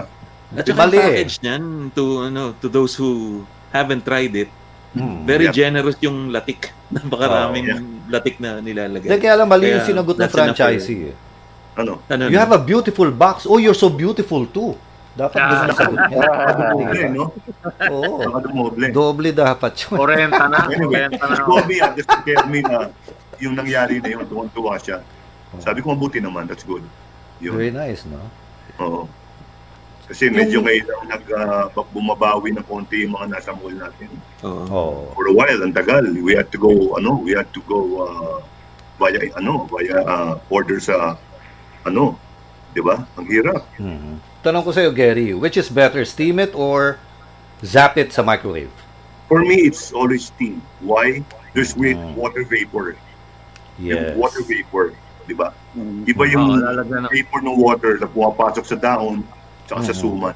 Mhm. Para bang ano yun? Once you you you you you get it out of the steamer, it's like parang bagong luto siya. Precisely. Yun ang napansin ko. Ah, Hmm. Nagkamali pala ako. Dapat padala ka uli para matry ko. Oo. Alam ko ano siya yun siya. Si- Yan naman tumatawag sa akin eh. Oo, eh. yun. Ganon. So, Kaya yun, lang, parang- bu- buti nga maraming pinadala sa inyo. Sabi ko, tigat tigatlo lang eh. Yan. eh, para at least matikman nyo at malaman nyo. Nag-uusap tayo, di ba? For Christmas po, we have, ano, kasi actually meron kami mga big bilao, palabok, pancit. Okay. But for Christmas, we're coming up with yung mga solo, kasi di ba yung discourage natin yung buffet style. Mhm. So meron kaming lalabas na meals na may palabok, isang barbecue, palitaw, ganyan. Ah, oh. Package. Mhm. Yeah, Parang bento para if you want, yeah, Merienda mix. Oo, yeah, merienda mix. Ayun ang pwede nating ano, no, sabihin sa listeners, sa viewers, no. Usually yung Ah. mga yung mga lola-lola ang bibigyan kayo, may, may, eh, yung mga kasama nila, mas gusto din naman yung kakain. Correct, correct. So Meron one din kaming, yeah, puto bongbong kit. Yeah, sini-steam din siya. So, meron na doon yung muscovado, butter. So, papatong mo na lang sa sinaing. Aha. Wow. Ang ang hirap imaginein nun eh, no? dapat ginagawa mo yun eh. Ano naman ang pwedeng advice nyo sa mga gustong pumasok sa ganyang negosyo? Hmm. Sige, una na ako. Una-una, Sige. uh, first, you think of having a business that you you would like. Kasi iba talaga yung gusto mo sa napilitan ka lang, kasi nandito na, alam mo ganun. So that's number one. You have to put your full time, your devotion, and uh, you always have to uh, think outside the box. Of course, there's a certain parameter that you follow. But you know, sometimes, kinakailangan ka to think outside the box. For example, itong pandemic. Di ba? Lahat ng negosyo tinamaan dito. Hindi naman pwedeng tatanga na "Wala, sorry, may, ano, may pandemic. So we have to think of a way. All of the malls were closed. How are we going to sell? Di ba? So I, I, I gathered up my franchisees. It was, nag-meeting kami, o anong gagawin natin? O suggestion ko, let's sell online. That's what everybody's doing now. Kasi you have to adjust, you have to adapt, di ba? Kailangan gumawa ng paraan. Hindi pwedeng mauupo wala. So, usap-usap kami. Tapos may, may mga specific areas kami. So what we did, we helped each other. If somebody, nag-ano kami sa online lahat, nag-ano na Facebook, ganyan. If somebody inquires, where do you serve? Where are you from, sir? Uh, Tigano po ko, South. O, he called up this number. Or uh, tinatawag ko ng franchisee, kontakin mo to. So ganun kami, nag-per area kami. Pasahan na kami na pasahan. I just get text messages, Sir Gary, may nag-i-inquire. Tiga Dasma, tiga Forbes, yun. Akin na yun, kasi Makati ako. So even I, I was forced to open a parang outlet here in the house. So they would bring the suman here, la- lahat ng mga Makati area, akin yan. Ganun ginagawa namin. Pag may, pag may San Juan, Mandaluyong, Pasig, isang tao. Marikina, isang tao. Quezon City, dalawang tao. Ah, South, isang tao lang, pero hindi pa siya. Grabe yung South ko. Very aggressive yun. Hanggang Cavite. Tsaka hanggang ah, Santa Rosa, umaabot yung kanyang deliveries. Mhm. Yun. So, we were able to survive and we're very thankful for that. Na, na if, there's one thing that this pandemic brought us, yung resiliency natin, Mhm. everybody thought of, you know, thinking out of the box and doing something about it. Yun. You know, it's it's incredible ano dahil uh, yun na nga yung sinasabi ko. Um, marami mga old brands diyan, ano, old restaurants na hindi na nag-survive nung napunta na sa mga apo or Yeah. minsan sa anak pa lang nawawala na, no. Um, uh, sadly nga no, may mga iba kong inimbita na legacy uh, brands din. Ang sinasabi nila, no, I'm not involved with that anymore, no. Yung it's so sad because I know a, a lot of people are still looking for those brands. Like uh, like uh, for instance, uh, sa Ferinos, no, in the case of Ferinos, no, um, how were you able to maintain that uh, prestige, that uh, legacy that uh, your forefathers since 1938 started? yung mindset ko kasi is talagang to continue the business kasi nanghihinayang naman ako dun sa inumpisahan. Hmm. So right after nung college ako, actually my profession is I'm an architect. So nanghihinayang ako sa business na, na natayo nung yung, first generation. Talagang ginawa ko, my goal is katulad yan, we are in the third generation, is more generations to come. Tuloy din. Although kasi, you cannot say na yung mga sumusunod gusto pa nila or hindi. Pero ako, I situate itong generation na to that I can continue. Ah, matter of fact, nung, nung college nga kasi ako noon, nung ah, nakita ko sa father ko nung siya yung gumagawa. Yung intention ko lang is to help. Kasi nung araw, physical talaga, even the mixing eh. Ang Mm. hirap. Kasi wala namang ano nung araw, yung that time talagang mano-mano talaga. Laki nga ng katawan ko nung araw, nagkaroon ano, ako ng muscles. Kasi nakikita ko yung mixing talagang halo. Bago ako gumraduate, tinutulungan ko siya. Hindi ko alam na, little dino na, yung pala, tinitrain na rin niya ako kung paano gumawa. So nakakatuwa kasi at that time, my goal is to help lang. And then ngayon, ang goal ko is to continue the legacy na iniwan nila. Mm. So, ang kagandahan, nagkaroon ng mga innovation ngayon, especially sa equipment.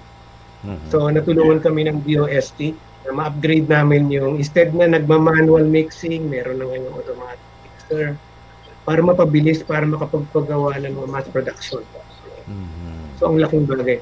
Ngayon, ang sa bis, sa mga sa negosyo, no, siguro one of my advice, especially yung mga nagsimula pa lang, ah, magkaroon sila ng patience. Kasi, let's say, nag-open sila, and then, for the first few months, hindi pa kumikita, dapat hindi ka agad nag-give up eh.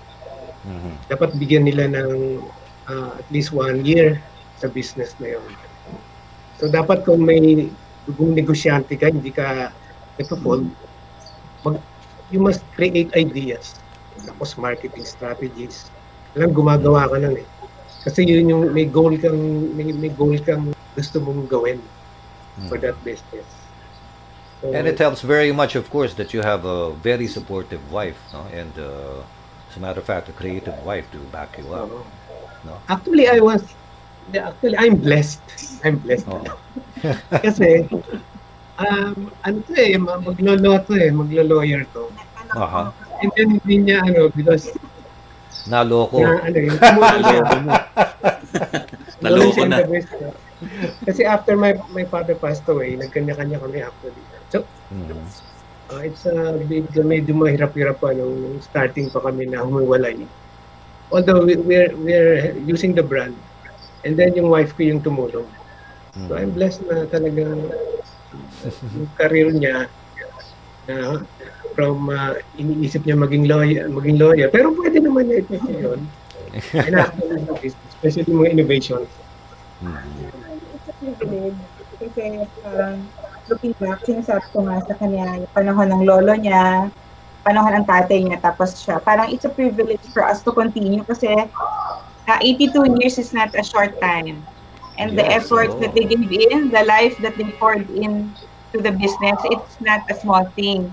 So actually, when we celebrated our 82nd anniversary in October, nag-post kami sa Facebook ng old photos and the customers related their stories sa mga noong araw sa Manila Hotel, noong araw sa Makati Avenue, noong araw sa ganyan. We're learning from them. So parang Mhm. for me, it's a privilege to be able to help continue the brand and parang be grateful to the loyal customers na mula pa sa lolo, anak, ito mga grandchildren na they're still patronizing Perino. So it parang it's for me it's a it's a privilege. Mhm. Very nice. pwede, pwede bang malaman bakit Perinos ang brand name? Name of my grandfather yan, eh, Seferino. And the nickname yung ginagamit niya. Nickname yung ginamit niya. So, so yung ginagamit namin at now, Serinos. Anong origin nito? Saang town? Bayan? O ano? Sa Manila, Saan? Manila, Tondo, Manila siya nag-start. Tondo. Tondo talaga. 1938. Panahon Sa pa ng Britain. ano yun eh. Japanese occupation. Oo nga eh. Yung mga stories nga namin 1938 ito, ka yung mo. mga yung mga customer na Japanese soldiers hindi nagbabayad. Kumain lang. Mga garapal ano? Pero marami pa rin ngayon ganun. Mga pulis yata. Whatever. Joke. But one one of the things na yung kumbaga no, yung I, I admire with your group no, yan sila Joe Mag, lahat kayo. You are so ready to help entrepreneurs or yung budding businessmen, no? Yeah, yeah. Ah, ano to, naging ah, advocacy na nyo to na tumulong sa iba, yung SMEs? Ah, siguro speaking among the group, no, I think ko ito Mhm. isang ah, one common denominator, yung culture ng mga yan, na sila Sunny, sila Ann, si Hmm. partner Gary, lalo na si Joe Mag, ah, kasama na rin sila Alvin, no? Mm. Talagang kita mo, everybody came from scratch eh, na natutunan namin ang hirap ng isang entrepreneur, no? So Mm. siguro, tama rin binanggit ni Joe Mag, time to return the favor, no? Makatulong naman tayo sa Ah. kapwa. Because we feel, we feel kung ano yung nararamdaman nila eh. alam mo, ako, I give a lot of uh, webinar for startup entrepreneurs. Talagang napipil mo yung yung pressure ng mga nagsimula tapos tinamaan ng uh, pandemya, no? Either on their first year o iba, medyo lumagpas ng one year. Lalo na yung mga nagkakasimula lang. So, Yeah, mga right. wala pang 3 months, 6 months, talaga fold up. No? Uh, And uh, it's really not only mind setting, but siyempre, for a first timer, di ba? Mabigat, tamaan ka na ganito kalaking pandemic na hindi mo alam Mm. kailan ang katapusan. Mm. Hirap yun. What about you? What, what are your thoughts, Gary, about the yung ano, yung helping others, ganyan. Paano you're part of that of yung sabi ko nga Yeah, sindikato. because, eh. uh, you know, there, na, ngayon, maraming um, wants to go into business. Diba? Mm. Uh, some of them are working, but at the same time, they want to start a business too. So, every time I talk to them, and uh, sila naman mismo, uh, they're very convinced about the product. Sabi ko kasi there's one thing, you have to look for a product that you really feel na, uh, na matibay, maganda, at uh, believe ka. So, yun, so they talk to me. Siyempre, it's an opportunity for you to be able to help them also na magkaroon ng business on their, on their own. Which, ito na nga, my, my franchisee from South, uh, ngayon, used to work for a multinational um, company, nag-resign siya to go full-time or business. And she's doing good. She's doing good. So, natutuwa naman tayo na kahit pa paano nakakatulong din tayo sa ibang tao using our own brands. Ang pati brand ni Ricky, kay Joma, kay Sunny, kay. Uh, kahit in a way, na sa in our own small, uh, small way, nakakatulong din tayo sa kanila to, to achieve their dreams of having a business. Tsaka uh, I, I guess one one of the kumbaga ano critical factors is the passion for ano no. Nakita ko yan si Sunny and Anne. Uh, they're very good examples of uh, people who are so passionate about what they're doing. Can you imagine? Uh, they could have easily come up with another brand, a new, uh, totally new brand, but no, they they um, somehow opted to carry on the brand which has been there for what, how many years already, and still a lot of things for that brand, no, yung passion. And uh, uh, would you say that that is a huge part of your success as Ferinos? Actually, nanggagaling na rin sa mga customers eh. There, is, there was a time na nawala kasi yung Ferrino in 1975. So, ang nakakatuwa lang kasi yung mga customers, hinahanap rin yung. Pag nawala, hinahanap nila. So, yun one of my motivation din para to pursue para ito dito. One thing about these foods kasi is they remind you of home. Yeah. Diba? Bumabata ka every time kumakain ka eh. So, ganun yung feeling mo eh. Parang, ayan. Home. Tradition Yan is yun. part of our tradition, part of Tradition. our culture. Yeah. Yun nga, Yeah. in my store, meron akong history doon. May picture ni Mami, may history ako doon na saying na even before the Spaniards came, mga Spanish, Spanish conquistadores yan, eh meron tayong masuman talaga. Diba? Tapos sa through the ano, ng time, pagdaan ng mga ilang dekada o what, si Mami has already uh, refined the suman that she learned from Katbalogan. Yun. In fact, in fact, marami yung nagsasabi ng mga tiga-Katbalogan sa mga bakit ang suman ni Mami iba? Mas masarap daw kaysa sa Katbalogan. So, yun. Kumbaga, sa lahat, sa, to, the test of time and everything, she has developed her own recipe already, eh, which I am still continuing to do right now. Why could improve it? Why not? Diba? Yun. You know, I, I, I, I can imagine now, no, a few weeks from now, we're gonna have Noche Buena and everything. I can imagine, ano, may appetizer tayo, no? May appetizer tayo, potato corner, meron siguro mga mga oysters from serye, no? Tapos nun, kakain na tayo ng crispy pata at saka kare-kare. And then ang dessert, bibingka, suman, and pure Ay, gelato. Hindi ba? Kompleto eh, no? Ito na eh. oo. Saan nga Kompleto babae eh. nyo? Yun. Pala tayo. so yun ang ano eh no yung uh, hopefully no yung eto my wish lang is uh, so, in the near future hopefully we could get together in uh, siguro sa Kalayaan and you could bring your products there tapos mag uh, let's have a feast no Yeah. tapos maybe we could Yeah, broadcast it sa Boomers Banquet Diba? Time That would be Ganda. nice. Change gift. George, Oo. George, meron na akong isisingit before, no? Since Hmm. it's the holiday season, Hmm. and lahat ng mga negosyo ay med- mag- medyo maganda pag holiday season. But you know, Hmm. for the suman, pinakamalakas niya is New Year's Eve.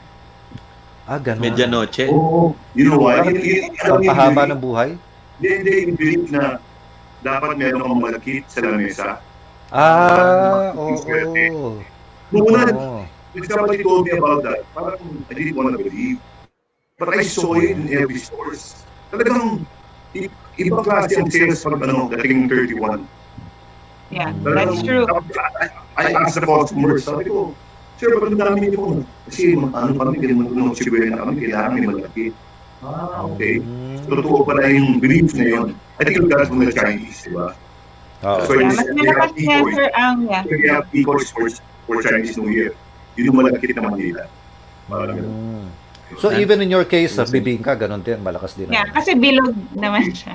Bilog. ah, bilog. Galing ano. Galing. Nakakatulong yung mga superstition. Yeah, ano. Okay, before we go, no, uh, Richie, uh, you're Yes. still with us, right?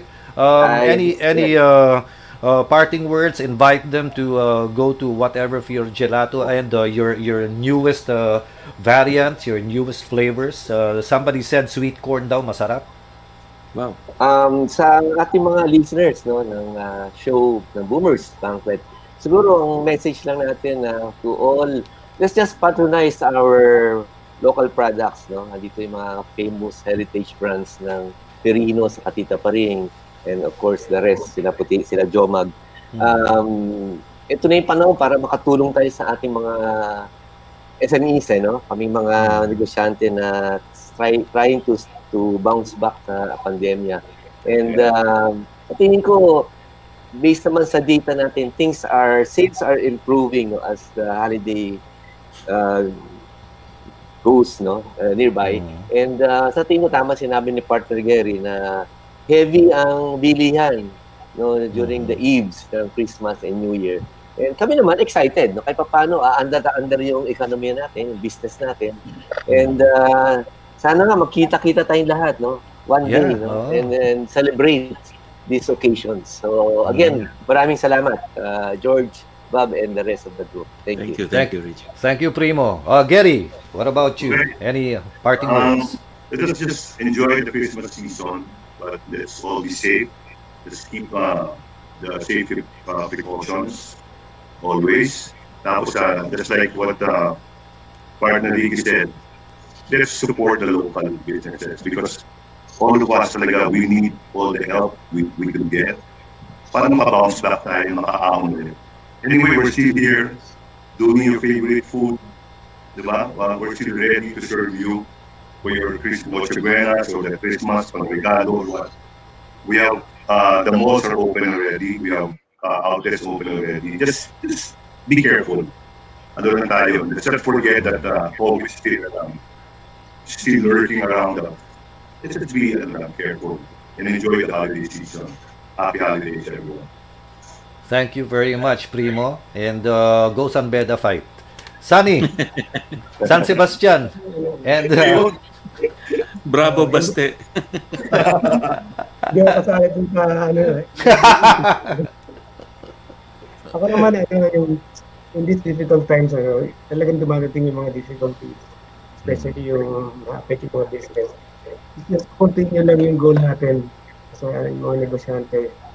Huwag mawala yung goal natin kasi dapat tayo yung instrument na hindi tayo nawawala ng loob. Continue. Kasi part din yung mga ganitong difficulties, dumadating din to yung mga time na ganito dapat buo yung loob natin and continue to create ideas Hmm. kung paano natin, paano tayo makaka-adapt sa ganitong situation. So, ganun.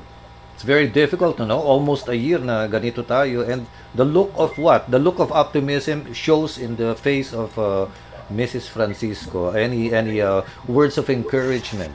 And Yeah.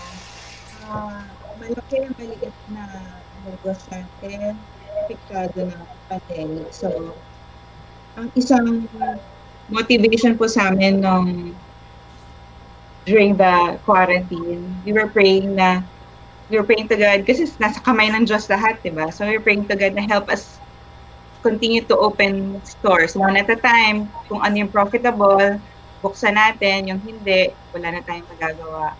Kasi every store na mag-open, may empleyado na makakabalik sa trabaho. So isa po yun sa motivation din namin. So I encourage everyone, just like Sir Richie, to let's patronize local products kasi we're also helping the livelihood of our countrymen. Yun po. So, that's it. Thank you. Thank you so much. Very nice. Uh, Teddy, Yes, You may- salamat sa you may just. Salamat sa inyong lahat. Oh, bago yan, bago ko tuluyang paalam, paalala lang natin yung BioFresh antimicrobial socks. Meron din silang antimicrobial uh, underwears. Yan, no? Antim- May sample din yan, sir. Ha? Padala ka ng sample. Oo naman. Padala ka ng sample. naman. Oo, Yan. ex- exchange deal. Bob? Anyway, salamat sa masarap na kwentuhan. Salamat Mm-hmm. sa Francisco, kay. Richie, kay Jerry, at ganoon din kay Alex at kay Joe. Oh, Bob. Ito, totoo, masarap yung kwentuhan. Pinakamasarap nating kwentuhan ever. Mm, yun na nga. eh, And no? thank you so much to our guests. Kasama na si Joe at si Alvin na ah, umalis na kagad, no? Pero Gary and Richie and of course um, the Franciscos, thank you so much for joining us. Mga kaibigan, as they keep mentioning, support Filipino. So, yung pagkakataon lang na makadial kayo, o makatawag kayo ng delivery, consider nyo po yung mga brands ng mga bisita namin ngayon. Thank you so much. And happy holidays, everyone.